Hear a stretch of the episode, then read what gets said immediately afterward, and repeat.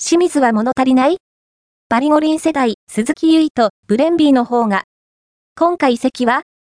ブレンビーフ所属の U23 日本代表 MF 鈴木優衣とは、今月25日開催のデンマーク1部リーグ第19節オーデンセ BK 戦で、今季4ゴール目をマーク。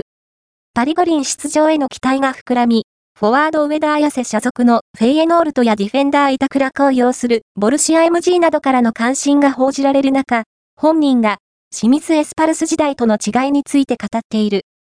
鈴木は、昨年1月に清水からストラスブールへ期限付き移籍。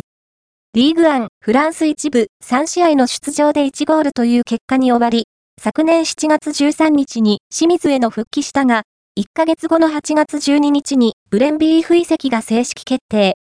同クラブと4年契約を結んだ。